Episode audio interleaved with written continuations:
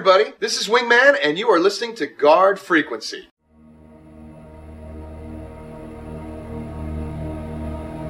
My portside thrusters won't stop firing. I think I'm being followed. My dad is turning green, like literally green. My last nav check put me at Lagrange point 4. This is Control. We read you. Keep calm and remain on the guard frequency.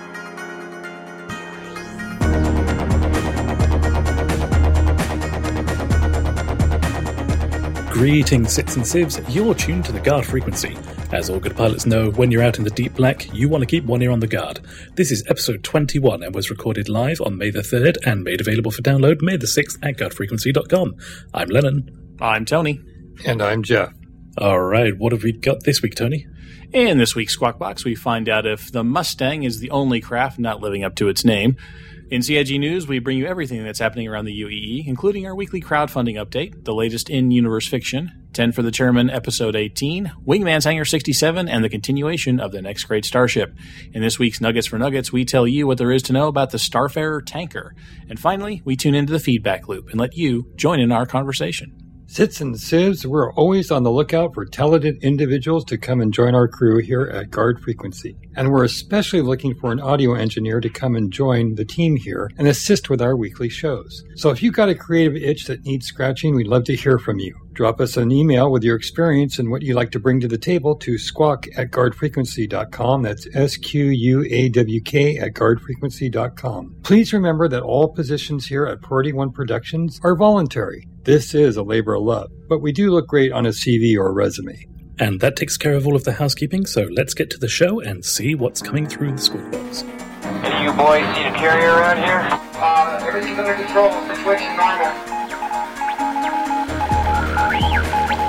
Cryptor, Cryptor, Cryptor. This is Tony saying welcome to the Squawk Box, everyone. This week's Squawk Box comes to us via Imgur, courtesy of Jungroth. We've often complained on this show how the Mustang from Consolidated Outland doesn't quite live up to its legacy. After all, the P 51 Mustang is one of the most iconic aircraft of an entire generation. Its role as a fighter escort for bombers in World War II was crucial to the Allied victory, but the Mustang isn't the only craft in the Chris Roberts universe that takes its name from real life airplanes.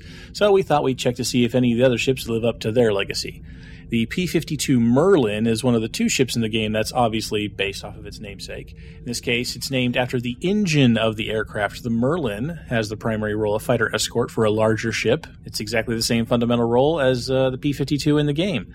One point for correct legacy. The real life version of the Aurora is better known as the American Champion Aurora, and like the RSI version, the Bellanca Citabria line of airplanes was a group of entry level craft coming in a variety of options.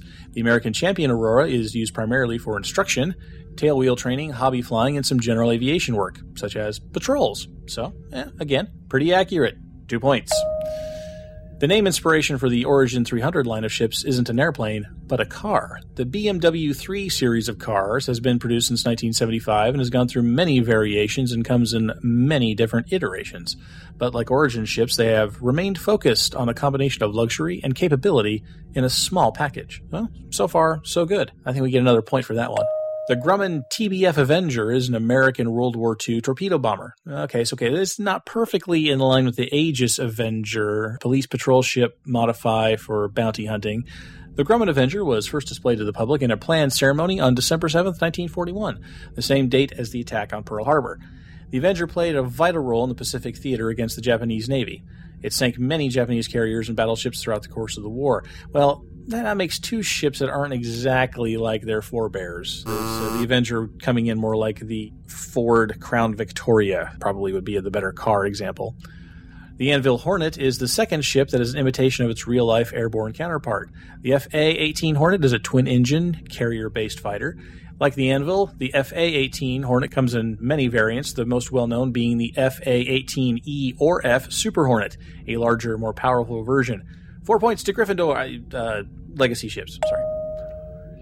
Then the Vought F7U Cutlass. Unlike the Drake Cutlass, this plane never won anyone over and never, ever, ever scared anyone who saw it coming. As a matter of fact, with a quarter of the airframes destroyed by accidents or malfunctions, the FU of F7U was directed squarely at its pilots, not at its adversaries. and with a service life of only about 11 years from 1946 to 1947, no one seemed keen to keep it around long.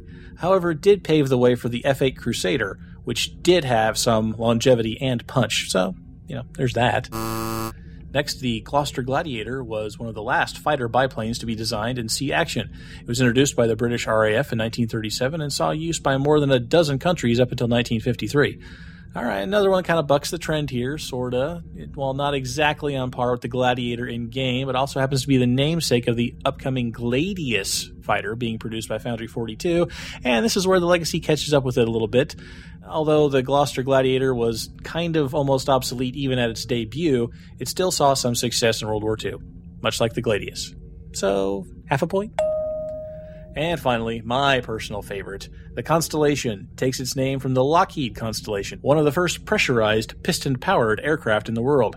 It first entered service with Trans World Airlines and the U.S. Army as a high speed troop transport in 1943, with a top speed higher than that of the Mitsubishi Zero.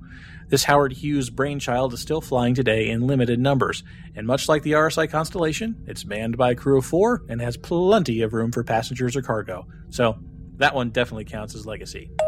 So by my count, that's about five in favor of legacy, three not so much. Gents, how about that walk through history there? Any any favorites there? Well, they don't list my favorite, and frankly, I'm kind of miffed that they don't list probably the most flown plane that had the longest service history, and that would be the F4U Corsair, one of my favorite aircraft of World War II. Well, they don't have a Corsair in the game. Exactly, and I'm wondering what their deal is. Oh, that's what you're saying. I'm You're wondering gla- what the deal is. glaring oversight. Yeah, come on, that was the most celebrated plane. Pilots love that crap. Get on it, RSI. I want a Corsair in there. Yeah, if we're making demands of RSI, I want a Spitfire. I love the Spitfire. Oh yeah, there's But- another aircraft that really Yeah. deserves recognition. But as long as we're listing off aircraft that we want RSI to make Warthog, we need a Oh. Warthog. Yeah, Yeah. But they're kind of getting there with a gunship. Uh, we'll talk about that a little later on the show, but we need a Warthog. Well, have you read, seen, or heard something that you think might be interesting to other citizens or civilians? Send an email to squawk at guardfrequency.com. Now let's check out some CIG news. 3175 Port Bay, hands on approach, checker screen, call the ball. Don't get technical with me. Crowdfunding update for May 3rd, 2014, 43,245,000. We've hit the magic 43 million mark on our way to 44 million. Be sure to vote for your choice of unlocked stretch goal goodness over at the RSI website. We've got just over 443,000 registered users, up another little 3,000 or so. And the number of alpha slots, um, once again, in case you missed it, is zero. Buy your ship package with beta access, chip in your five bucks for whatever particular submodule you want to test out, but no more buy one, get all free access for you. Yeah, $43 million, and the money just keeps rolling in. Well, for all of our hard work, we're rewarded with a set of Marine combat armor. The standard Marine armor for almost 20 years, ORC armor, is prohibitively more expensive than standard issue infantry body armor used by the Army Ground Forces, but it offers a modest protection against both energy and kinetic weapons. So, whilst it's not as good as the Spec Ops armor, it certainly does the job. And as the letter points out, through a UEE Marine Colonel, the best armor is just not getting shot in the first place. We also hear that at 45 million, we'll be getting a mystery object. But the real treat in this letter from the chairman was the work in progress shots of the Gladius, and once again, we were right. This thing looks way more deadly and nimble than the Mustang. Real low profile, small, twin engines, twin tail, hard points under the wing. Have the designers been listening to our coverage of the Textron Scorpion ISR? Well, check the links in the show notes for an early peek at UEE's light fighter solution. Oh, that thing was so pretty. It was. It was just. I, I want one. Yeah, I can see that I'm going to be helping them break through the whatever the next stretch goal is as soon as that ship is released, and that's another credit Yeah. card bill I'm going to have to hide from the wife. And like all the other ones. Mm-hmm. We are given two great pieces of fiction from CIG this week. First, the In Universe podcast Clean Shot sits down with the Trade and Development Division and introduces us to the cargo trading mechanics and warns us about systems you'll want to avoid while hauling it. Second, we get episode 3 of First Run, a Sorry Lyrax delivery. Hungry, broke, and missing her package and the mobiGlas carrying it, Sorry starts a pursuit that leads to a landing site. But who was the man who stole her files? And what on earth could be in them? Be sure to check out both these pieces over at the RSI website. Links, as always, can be found in our show notes. And on Wingman's Hangar, number 67, as usual, the forum feedback section was chock full of stuff. We're going to bring you some highlights of it. They are working on the concept of factory expansion, but it's not a direct investment in R&D alone. You'll need to spend money on equipment, materials, and labor, including NPC and possibly PC help. In secure UEE systems, there will be satellites and such that will monitor space. If your ship is attacked in these sorts of spaces, the satellites will detect it and your ship will send out an SOS, including the identity of your attacker. However, if you get killed in unsecure space, or if the sensor network is somehow spoofed or disabled, there likely won't be proof of your attacker's identity. Without proof, it'll be your word against his. In the long run, all characters will need unique names in the persistent universe, but as of now, your RSI forum name is your character name. There will be small story arcs or quests that appear in the persistent universe, but Squadron 42 expansions are separate from the main persistent universe expansions. And if your ship gets shot out from under you and doesn't steal it, it's gonna stay floating out there for a while. Someone will likely find it and salvage it for you. But in the long term, it will despawn. The persistent universe could get pretty bogged down by having to track an ever increasing number of hulks that Jeff shoots down. The last question we're going to cover was an inquiry about acquiring capital ships. The questioning subscriber was hoping that he might be able to contract with the UEE as a private carrier pilot. This idea did not get a warm reception from Rob Irving, the lead designer. It's not like the Bengals are just parked in UEE space and you'll be able to just mosey on up and take one over. And if you do find one, it's not going to be in the best shape. Translation, bring a shovel and some Ziploc baggies. And if you hold on to one long enough to get it moving again, you probably can't take it back someplace safe to refit it. Any place safe enough to rebuild a Bengal is safe enough to host a battalion of Navy lawyers who will be happy to take that carrier off your hands. So once again, after he got through with this explanation of stuff, I just you, they're going to have to do something with manufacturing capital ships. Th- this is a steep road to hoe if this is their model for getting capital ships into the hands of organizations or individuals. I can't see that it's going to be pure salvage, though. I mean, I can understand with the Bengals because they're a unique uh, sure. capital ship to the Yeah. UEE Navy. But yeah, it stands to reason that they will have other capital ships that'll be manufacturable. They gotta. I mean, Idris definitely. You got to be able to make an Idris. I mean, you know, when you think when you look around at all these like super high end yachts that super billionaire people make, I mean, it's getting close to what Well, a frigate would cost. I I think about this. Let's look at the laws of the UEE and, and the universe that we're playing in. Is it illegal to own a capital ship of that size? And if not, corporations must be manufacturing, so they must be making sales. I can't believe that they're not selling to those that can afford such a, an item. It really doesn't make any game sense not to. Yeah. I hearken back to the olden days of sail. I mean, cargo ship would be thinly manned and poorly gunned, but it would still have guns and still be able to slightly defend itself. Not against perhaps a determined attack, but certainly against a well armed pirate.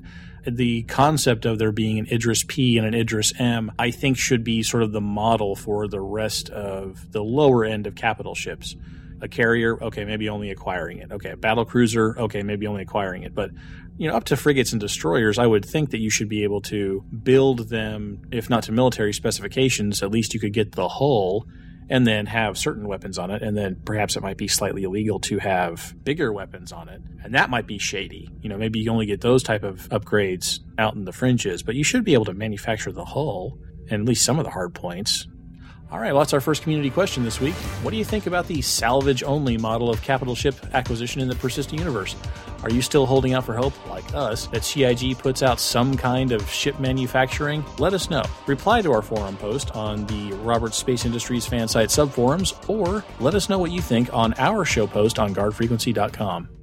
10th for the Chairman episode 18 was released, and as always, Chris has a wealth of information to give back to the subscribers.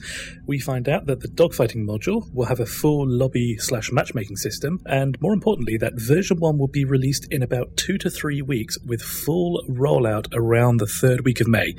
The dogfighting module rollout will be staggered, which is what we knew already, and in version 1, you will be able to set up a private match and share a private code with people so that they can join you in the match. Versions 1.1 and version 1.2 will be a full lobby system like they have in other MMOs. Squadron 42 will also feature full motion capture performance, which will be captured and displayed in the game. And in Star Citizen, the NPCs will all be voice acted, and some of the NPCs may be motion captured. The important ones most certainly will be motion captured, but generic NPCs just probably won't have the same level of detail. We also find out that if you're out in a battle and you happen to get shot one too many times in the face and snuff it, but your body gets recovered and your friends drag it to a med bay or a med station, then they will have the chance to save one of your lives. This is the internal life counter before your character finally bites the big one and everything passes to their next of kin. The idea behind this is to encourage players to recover the incapacitated bodies of their friends in order to save one of their lives. But if they do decide to abandon you, then unfortunately you're just going to go down one tick on the counter. And finally, we also hear from Chris that you will be able to do damage to bigger ships, even with smaller ships. There won't be an artificial limitation to ships or weapons, however, the damage that you'll be able to do with particular weapons will be variable. For example, a Retaliator fitted with anti capital torpedoes can do a lot more damage than a Hornet carrying anti fighter missiles. On the same note, well flown Hornets may be able to take advantage of certain weak spots on larger ships and do some crippling damage, but don't expect the Idris to just blow up after a bunch of shots from the Hornet. Another month has gone by, and another monthly report is out. These reports are always epic, and each department from within CIG and its partners gives us a short roundup of what they've been up to all over the last four-ish weeks. This time we hear from Travis Day, Eric Wingman Peterson, Erin Roberts at Foundry 42, Matthew Blue, producer at Behavior, Tara Decker, producer at CG Bot, Sean Murphy, freelance manager, Redacted of the FPS team, Mark Day of Void Alpha, and Matthew Jack, founder of Moon Collider. So everything you could ever want to know, and there's not a lot of new information given, but everyone confirms that they're hard at work at the dogfighting module. I did read all of the monthly report, and it was just a lot of still working on that, still working on that. I mean, they are telling you exactly what little steps have been done, but to a guy that's mostly a layman like me, it just reads a lot like "still working here, thanks, quit bothering me." I pretty much do the same when our projects at work too. You know, they ask me for a status report, and I give them a status report, and that's what they print and send it out to everybody. So I, I'm, I got the same Yeah, feeling. plus, anybody who's listening to our show would have already heard all of this anyway, so the monthly report is just a nice roundup. Maybe that's why it all sounds so familiar and not like news. Yeah, maybe because we covered it four ish weeks ago. Could be. Could be. Well, speaking of people working hard, we have the Next Great Starship, episode 11. Straight off the bat, we hear that True and Team Troika have both withdrawn, so we're down to 10 competitors. We did let you know that Troika were looking as if they were going to pull out. Didn't hear anything from True, though, initially, so I'm quite surprised at that one. Oh, I was going to tell you that our executive producer last night told me that he heard that Three Dingo had also dropped out, but I have not confirmed that yet. Okay, so interesting. Well, they they'll be in the second round, or not, as the case may be. So watch this space for more. This week, the teams have completed their modelling and texture phase. So much like we've done every week so far, we'll just give a quick rundown of all the ships and what we think of them.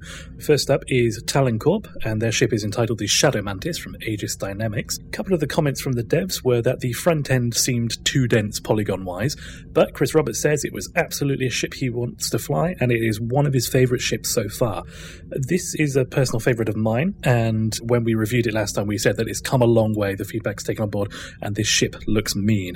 What did you guys think of the refined concept, Tony? I love it more. Every time I see it, it gets better. I like it. I too am being further and further impressed by this iteration of it. Kind of like the yellow better than the red. but- Yeah, I, my only complaint, and it is such a minor thing, is that the front end looks a little plasticky. That's it. Moving on, we have the entry from Team Cryo. Their ship is the RSI Polaris gunship. The judges said that they liked the sword and shield motif, but they were a bit curious as to how the pilot would be able to see when positioning the shield. Mark Skelton felt that the whole thing was too clunky, but Chris Roberts just said it's put down to Mark Skelton having a couple of late nights and he's just being a little bit of a stick in the mud over the whole thing. This ship was the one that it was the sword and shield mechanic, and I really liked the history that they did, and holy crap, this one was well thought out. He seems to have gone through absolutely everything on it. So the plan is that the Vandal have a, a big knife on theirs, whereas this is definitely the sword and shield, it's the blocker and defender. This has come on a long way. They gave us a real in depth tour of the inside. Jeff, I know that you've liked this ship in the past. Are you still leaning towards this one? I like this ship. I kind of like the first iteration of it. I was hoping they'd see that make that work. It's gotten more asymmetrical now. It's really shaping up. I don't know that I would personally spend a lot of money on this. If I came across it or salvage it, I would I would go, yeah, I got one. But I'm not sure that I would go out and buy this yet. Yeah, the concept was good at the beginning, and I think that he finally hit his stride with it. It's almost like he listened to the show, like when we were saying things like give us a story about why there's a shield on it, and then develop a tactic from the technology. And he kind of went through some of that on the video, like you have to turn your ship thus in such a way and expose your cannons for a broadside, and then keep the shield. I mean, and the pilot has to concentrate on keeping the shield. It's like he did the exact same thing that I was hoping that he would do, and he did it well. But it's kind of too little, too late. I think. I hope he doesn't go away because just from a gameplay perspective and a selling things to people in a microtransaction store perspective, this concept has a lot going for it. You have the body of the ship, and you have these two arms that you can attach mission modules to. So you can swap out the shield, you can swap out a huge sensor pod, you can swap out a jammer, you can swap out a fuel tank. The Polaris is the thing in the middle, and it's got some area defense with the two Class 5 turrets on it. It's got room inside for cargo, for extra passengers, for whatever. And on the outside, you've got two arms that can host or hold a variety of different pieces of equipment for your mission specific needs. This concept has a lot going for it, and I hope that they just hire this guy to develop this as part of a Robert Space Industry manufacturer thing. And think about it, you know, the Constellation, that's supposed to be a heavily modifiable ship, right? It's supposed to be a jack of all trades. This ship fits that RSI ethic that says we're going to give you a body push it in a direction that you want it to go. Next up is the entry from Infinite Shoe Monkey, otherwise known as the Scimitar from Anvil Aerospace. Chris Smith thought that this overall shape looked a bit too simple. The judges liked the animations, and Mark Skelton, this was definitely one of his top three. For me personally, I wasn't a fan of the number of animations that were on it. A lot of them felt really needless. Like they showed you how the airlock comes out. I can understand the animations for the folding panel, but then why wasn't the airlock just telescopic? Why did it have to twist a full 360 to come out? And it just seemed that everything had a pointless twist animation on it for no good reason. The turrets could go up and down telescopically. They didn't. They had to twist a full 360 for what I can see is absolutely no benefit.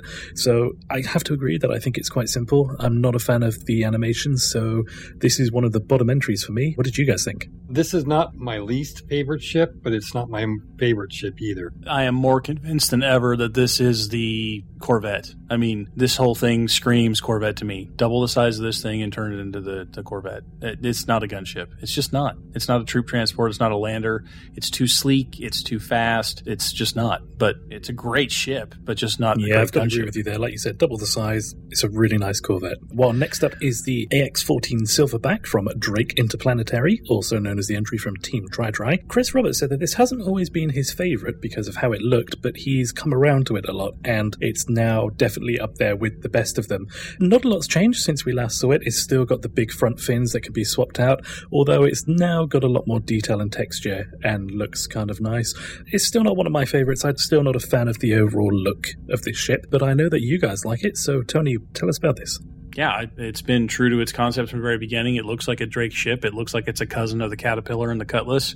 It's a space ship. It's not a jet fighter. It's not a bomber. It's not a helicopter. It's not. It's a spaceship, and it looks like it can get the job done. And uh, still like it. Still one of my favorites. Still mine too. It really says gunship all over it. It doesn't look like it's out of Aliens. It doesn't look like it's out of some other sci-fi movie. This looks pure RSI universe. So, moving on, the last entry for this week is from Skyguard Fabrications, the Guardian AX2. The judges said this one looked very smooth and clean. The wingtips, the points that come out of them, were a bit of a bad choice, and being fixed, they didn't really add a lot to the whole flavour of the gunship. I'm inclined to agree. I do like a couple of features that they've got, how they've tucked certain things away and made it very well protective. Jeff, what are your thoughts on this one? Well, before I used to say that this looked more like a fighter than a gunship. This iteration has really changed my perspective. I'm starting to root for this. I hope it stays deep into the competition because it looks like it's grown up. But it's starting to look to me like, yeah, this could be a gunship that I could fly in a battle. I'm hoping to see more out of them. I hope that they knuckle down and, and really flesh this one out. Now more than ever, this thing says bomber It's just this is a fast moving bomber. It's the cousin of the Retaliator. You got to take out the Marine landing bay and put in anti capital ship missiles in there and fly it like that. This is a bomber. That's it. Well, the judges got to vote on all of these entries, and it was a bit different this time. They changed it up so they had to rank their favorite from five to one, and then all of the points were added together. Team Cryo got eight points, and Skyguard got 10, and Tri Tri got 16. So, unfortunately, those three didn't go through to the next round. The two that have definitely gone through are Talon Corp with 20 points and Infinite Shoe Monkey with 21. But whilst those teams may have been voted out, we still have the save, which is coming in two weeks, which, like the other rounds, the community get to vote on the ships that they want to go back in. I'm personally a little disappointed that Infinite Shoe Monkey got the biggest votes out of the whole lot because Me they, too. they slated it. They said it looked so simple. But they liked the animations, and how can a ship that they've said is like one of the worst of the entries end up being the favorite of every judge and go through? I have no idea. You know, one of the things that bothers me about a lot of these entries is that, and we were just sitting here talking about where, you know, I was saying the other one should be the Corvette and, and Skyguard should be a bomber. You know, the thing they have in common is that both of their cockpits look up. You're supposed to be Yeah. landing troops with these things. How are you supposed to do that when the pilot can't see the ground? It's just little things like that that make me go, I, they're cool looking ships, but they're not right. they're not right for the role that they've been asked to do. I think my vote's going to go for try try for the save on them. I was very disappointed. Yeah, I mean, the thing is, I'm not too this sure how they're going to work the points thing because if it's, you know, 8, 10, 16 are the three that went out, what if next week it happens to be like the winner only gets 16 points? Surely that then means that Tri Tri should have been included and just was unlucky that it was on this week. Here's the thing. I don't know what's coming up next week. None of the entries on that one stick out. Had like the A bracket and the B bracket, it seems to me. We'll see what happens next week. And that's our community question. Did CIG accidentally knock out the next great starship this week? Or have they cleared out the riffraff and the also rans? Let us know on our show post on the RSI fan site subforums or below our show post on guardfrequency.com. And if you want to be Guard Frequency's guests at the next Great Starship finale in LA on June 7th, all you have to do is reply to our show post on the RSI forum with something along the lines of, Hey, take me to the finale in LA. You and a friend will get two tickets to the show and a fashionable and stylish Guard Frequency t shirt, as long as you're sized medium, large, or extra large. You need to be in the LA area. We're not flying anybody anywhere. We're not putting anybody up in a hotel. But if you're going to be in LA on the day, we've got two tickets and some t-shirts for you. So just post up on the RSI forums on our show and let us know that you want them. We're going to do this until the show happens. So keep letting us know that you want to join every week. The next great starship's kind of depressed me. I just, I think I need to go somewhere and just blow up a few I ships am- or something like that. So I've got to know where the f- is the dogfighting module? I don't know. You're not going to be able to use that for stress relief because it's not here yet. It's just not here yet. No, Okay. no, nope. You, you can't do it. Well, this week I've been playing uh, Star Trek Online. Season 9 has just launched, and I've actually been really enjoying it. The changes they've made to the reputation system have made it a lot more playable for me. And I've also started another character that I'm leveling solely on Foundry missions, but I haven't gotten around to playing yours yet, Tony. Sorry. Sorry. So, uh, yeah, Jeff, what have you been doing uh, other than playing Tony's missions? Well, I played Tony's missions before, but I have been playing STO this week along with some SWTOR, so And I've been playing Save the Prairie Chicken. it sounds pornographic. Uh, no, it's actually uh, federal regulation y, and it's pretty awful, and, I, and I'm despising it. But Do we hey, need to you have know, a It's fundraiser living, sort of. gently in the background in the arms of the angels? No, no, then- no amount of fundraising is going to help. We need basically ten years of uninterrupted prairie chicken hatching. So it maybe not, maybe some Barry White for the prairie chickens. I think is probably more appropriate. I think that's what we we need to get the prairie chickens in the mood, and uh, they need to they need to make some baby prairie chickens. Well, possibly not the best section to move into after talking about chickens, but with the CIG news done, let's go and have a look at some nuggets for nuggets.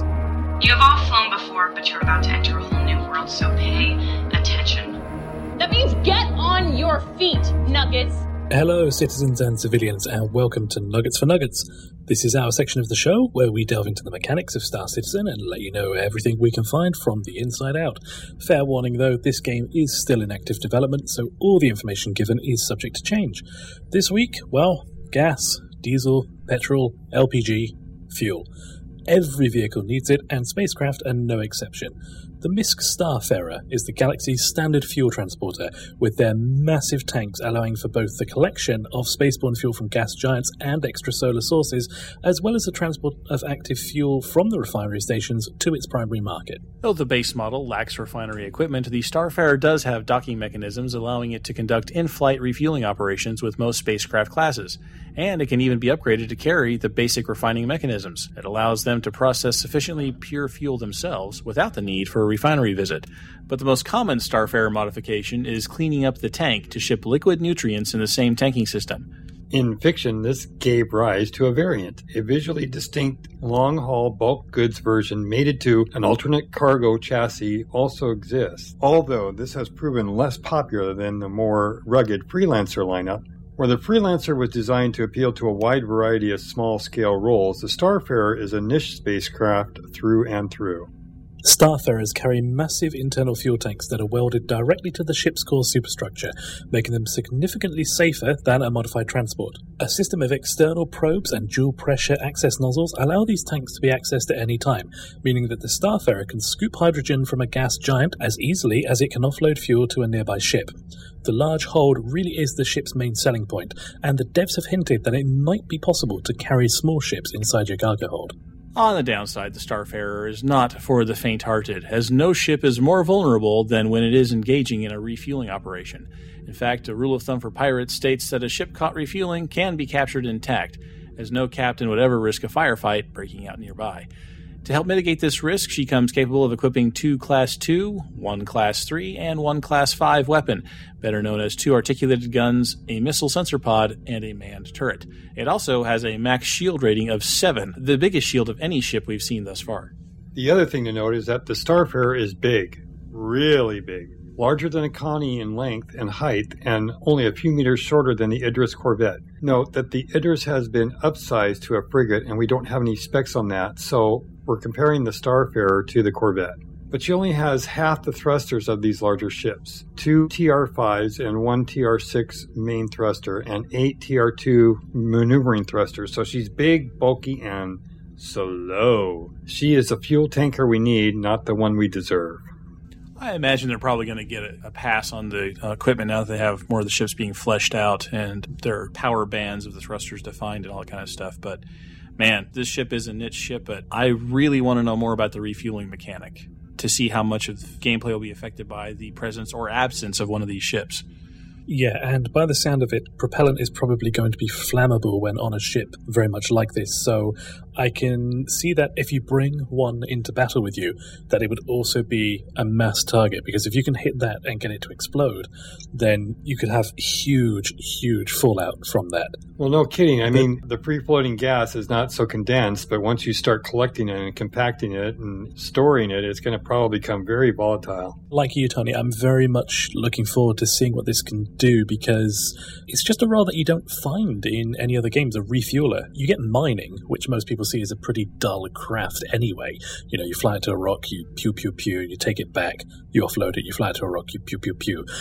Refueling is probably, in as most people would see it, quite a dull mechanic as well. But when you consider that in the Chris Roberts universe, everything has a place, everything has a point, and everything has a skill.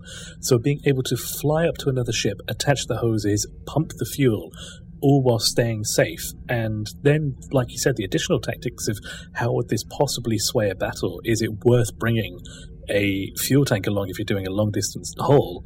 Yeah, I'm just really curious and excited to see it.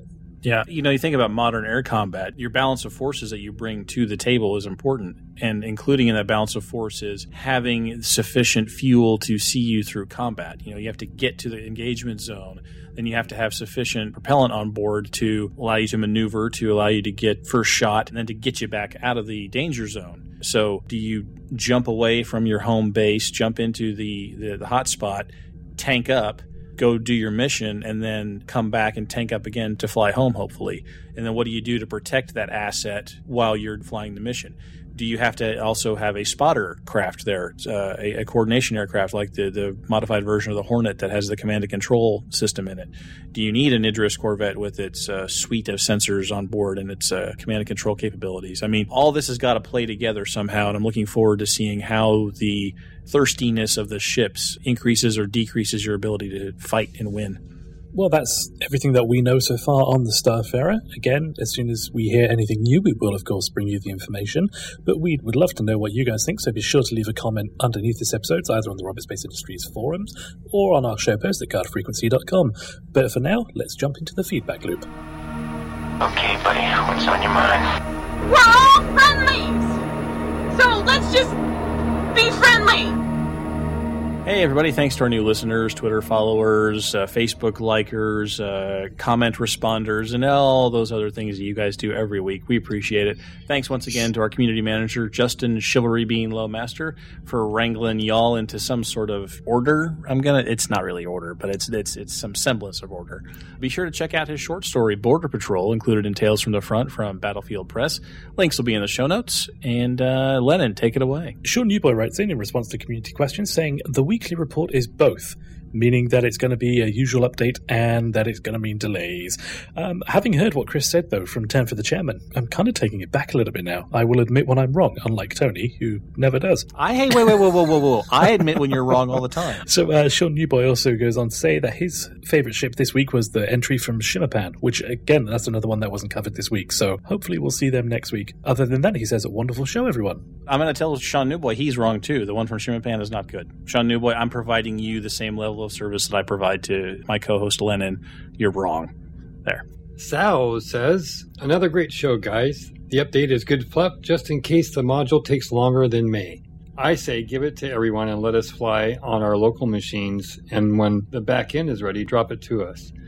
I'm hungry. Can you send some of those goat bars out? Oh, yeah, the fruity goaty bars. It's The fruity goaty It's not- bars. You, you guys, it's an Odie bar. It's it's not a it's not a Goaty bar. Ah, jeez. goaty bar. And Dillick writes in, Hello, guys. Amazing work. Your voice has been added to those who accompany me at work. Thanks for making the grind more enjoyable. Well, you're very welcome. Osteron tells us, Great show again, guys. Absolutely loving the bloopers at the end, by the way. Keep it up. I have to check in as a pessimistic cynic regarding the weekly updates. Between the dogfighting reveal, Chris Roberts' perfectionism, and CIG's track record on doing anything with providing bandwidth for us to use, I wouldn't be surprised if the real date before we see a fully functioning Arena Commander V1 ends up being sometime in July. The weekly updates are likely a buffer to try to limit the number and volume of people who will join Lennon in his cries of, Where the f is the dogfighting module? Oh, Yeah, could good, be. yeah. Yeah. Again, Chris did say third week of May, so fingers crossed. And via the Roberts Space Industry forums, Nexus wrote Things I learned in this episode. One, if you're older, you need Odie Goody bars. Two, flying in space and math is hard and long. Three, there is some new secret aircraft in the sky. All we need now is a reboot remake of War Games. Shall we play a game? Paging Matthew Broderick. Four, speaking in general is hard. And to the CQ, yes, I believe that the new AC report is a sign of delays, but I think it will also turn into fluff and be used to communicate all the changes to AC until beta launch. And a quick rant about AC. I feel like Chris Robert wants to put on a piece of polished work and release AC when it's almost retail shape. To me, I feel somewhat cheated. Sounds worse than it is. I paid for alpha access. I kind of want to see it in rough shape, and it doesn't need to work all the time for me. It's the joy of being a backer, and I think it's kind of like raising a baby. Kind of have to agree with that comment. Going back to the issue of speed in the Star Citizen universe, there was a really good post on Reddit, which I'll link in the show notes, where somebody's figured out the math to certain points in our solar system. And basically, our solar system alone will take 25 hours to cross at 0.2c. Hopefully, it'll make it all make a little bit more sense. But they are still going to have to put in mini jump points. Mini jump points. Only way to do it. And from Twitter, we hear from at Captain Mac STO. A lot to laugh about in this week's show. Content, as always, was informative and plentiful. Keep it up. Well, thanks. So, how was the show this week? Useful and informative, or as helpful as a troll on a forum? Let us know. Here's some ways you can get in touch with us. You can check out our forum post at forums.robertspaceindustriescom. Leave a comment on this episode's show notes at guardfrequency.com, and you can subscribe feeds.guardfrequency.com or find us on iTunes. You can hit us up on Twitter at GuardFreak and leave a comment and like us on Facebook at facebook.com forward slash GuardFreak. And if you're old school like us, send us a package full of Odie bars to squawk at guardfrequency.com. That's S Q U A W K at guardfrequency.com. Your feedback is an important part of what we do, so take a minute and tell us what's on your mind. And that brings us to the end of episode 21 of Guard Frequency. We'll be back with episode 22 on May 13th. Be sure to keep an eye out for all of our episodes at guardfrequency.com or our post over at Roberts Space Industries fan sites forum. Please send us your feedback about the show. Aside from all the ways that we just ran down in the feedback loop, you can also hit the contact form at the top of our website. All the details for all of our contact methods can be found in our show notes. Do you like what we do? Want to come join our team? If so, send a note to squawk at guardfrequency.com. We're always on the lookout for talented individuals. Right now, Lennon's looking for an audio engineer to come help us. So, if you'd like to be a part of the best damn space sim podcast ever, then we would love to hear from you. And if you're looking for a friendly wingman or two, check out our organization, Guard Frequency Response, at the official RSI website, robertspaceindustries.com forward slash orgs forward slash guard freak. And if you're not doing anything Saturday night, join us live at guardfrequency.com forward slash live. That's 8 p.m. Central, 2 a.m. Sundays GMT. And don't forget, everybody, enter to win our contest for the two tickets to the next Great Starship finale. Just reply to our show post over on the RSI fan site sub forum. Hey, send me to LA, guard frequency. Of course, we're assuming you're already going to be in LA at the time, but we'll go ahead and send you to the show that's in LA. We're not paying for airplane tickets or anything, guys. We just can't afford that kind of thing. This is a free podcast. It's a labor of love. We don't have that kind of scratch around here. But be sure, if you're going to be in LA and you want to go to the show, write a reply on our show post on the RSI sub forums. We would like to thank the entire team over at Guard Frequency and Priority One Productions. Special thanks to our community manager, Jay Chivalry Bean, and our artist, Simon Chorton Edwards. Thanks to our syndication partner, The Base, and a special thanks to Ronald Jenkins for his permission to use his music during our show. Visit ronaldjenkins.com for more of his work. But above all, we especially want to thank you folks for tuning in. If there's no one listening out there, the deep black gets pretty lonely. Reduce thrust. Turn to 330, Carol 15. Squawk 7700. Stay on the guard.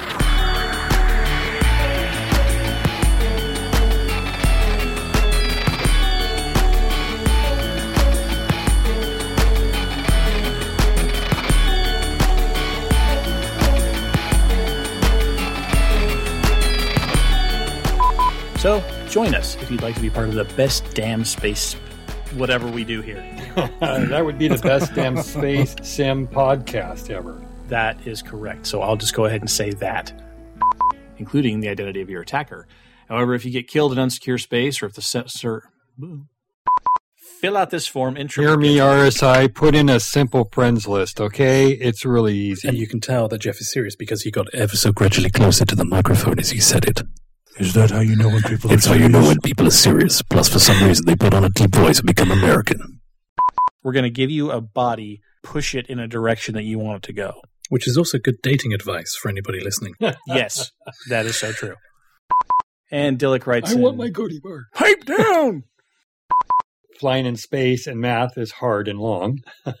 okay, I'll let that go without comment. Uh, yeah, you just started laughing. I wasn't going to say anything, but you started laughing, and now Lennon, go ahead, say something. The something. math Go on. in space is hard and long. Takes its name from the Lockheed constellation, one of the first pressurized piston power piston powered aircraft. Um, Tony, I just I just have a favor to ask though. Can you Yeah. say pressure? no, because I can't. Can you say? hey, Though the base model lacks refinery equipment, the Starfarer does have docking mechanisms allowing it to conduct in-fleet in-fleet in fleet fueling. But the most common Starfarer modification is cleaning up the tank to ship liquid fu- foodstuffs. But the most common Starfarer modification is cleaning up the fuel tank to ship liquid food, food, ship liquid foodstuffs.